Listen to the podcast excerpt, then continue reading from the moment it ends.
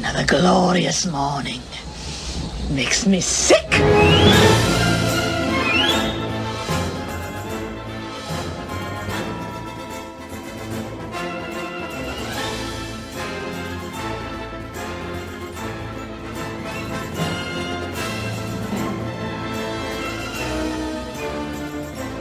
What was that one? Hocus Pocus.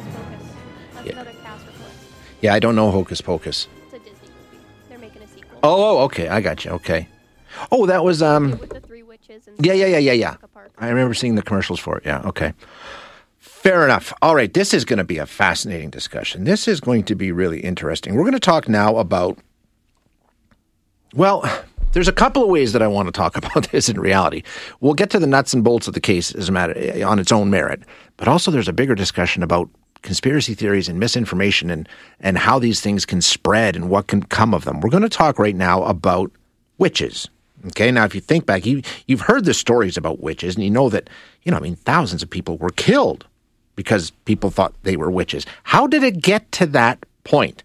It all stemmed from a book, a book that went viral, if anything can go viral, way, way back in the 1400s. Apparently, they can. This is going to be a good discussion. We have Melissa Chim joining us, who's an adjunct professor and reference librarian, General Theological Seminary. Um, Melissa, thank you so much for your time this morning. Really looking forward to this. Oh, thank you so much for having me. I'm so excited. Okay, so so we're talking about a book that sort of spawned the whole witch hunt craze that gripped Europe and then spread to other parts of the world. Tell us about this book. When was it written? What did it say? How far back are we going here? Are going back all the way to about 1486, and this book was called the Malleus Maleficarum, and it was written by uh, Kramer and Sprenger. Uh, the book itself has about three parts. Um, the first part is basically how you can spot a witch. Um, also, that witchcraft is real, and not only is it real, if you don't believe that witches are real, then you are um, actually committing heresy. Okay. Uh, the sec- yeah, the the second part goes into very graphic detail about um, witches, what witches do, um, how witches kind of cavort with the devil. Basically, uh, sex with devils is what witches are all about, right? That's basically what uh, it says. pretty much. Yeah. Yeah, yeah. It, it goes into a lot of detail about supposed witches' sexual deviancy and how they um, act that way with devils, demons, incubi, and how they um, spread their evil actually to children, even things like eating children. Right. Um, and then uh, part three is basically the uh, the law per- portion of the book, how. Um, how you should try a witch, um, how you can convict her, how to get confessions via torture.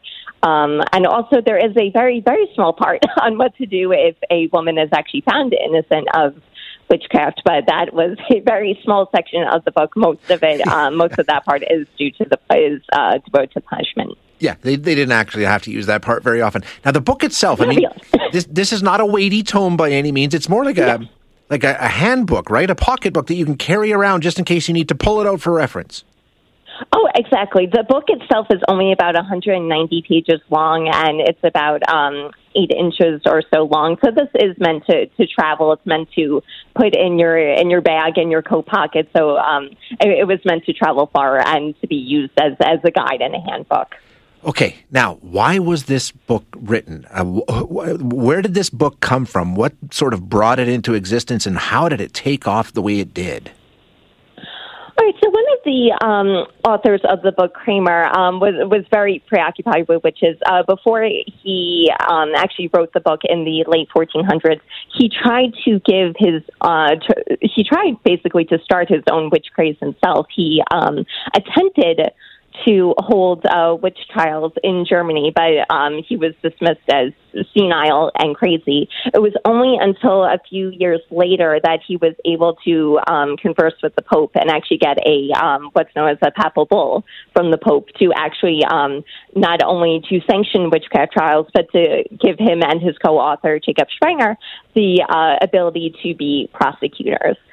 So. Um, it was uh, the book itself was very popular when it came out. It was published around 1486. The edition that uh, my institution has is from 1492.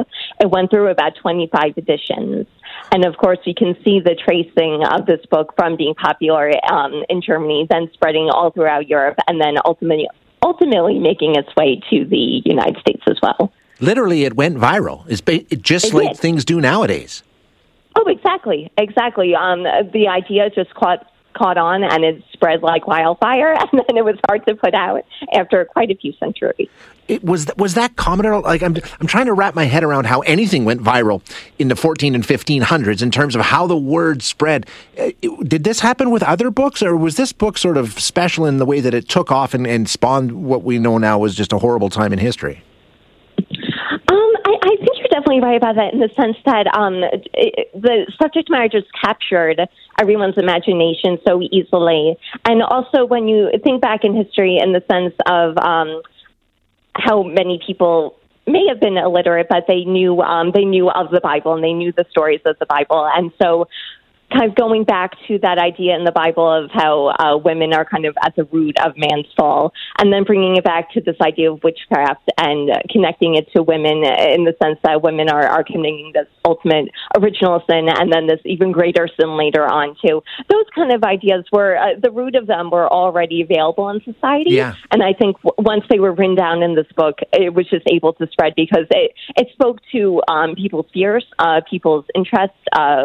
Uh, that kind of fear that we all have in the in the pit of our stomach about what could go wrong. This this book capitalized on that, and um, as far as I know, at least in this century. Um, uh, no other book has, has really caught on like like this one did.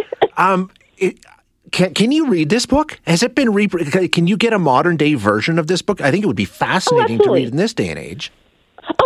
Absolutely. Uh, you can definitely grab a, a copy of this book translated into into English. Um, pretty much at any any bookseller, I, I would think pretty much any popular bookseller, you would be able to get to get a copy of it. And then, of course, uh, there's the option of getting a nonfiction book actually written about this book or about witchcraft in general too.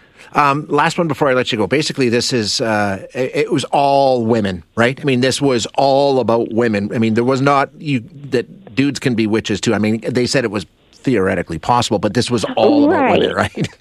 Exactly. See, uh, they they make the authors make the concession that yeah, uh, men can be witches, but for the most part, if a man became a witch, it was because a woman kind of lured him into it. So the definite the definite emphasis was on on women and and the evil women can rot. Unbelievable, just fascinating. Uh, thank you so much for joining us, Melissa. I appreciate it. Oh, thank you so much for having me. You bet.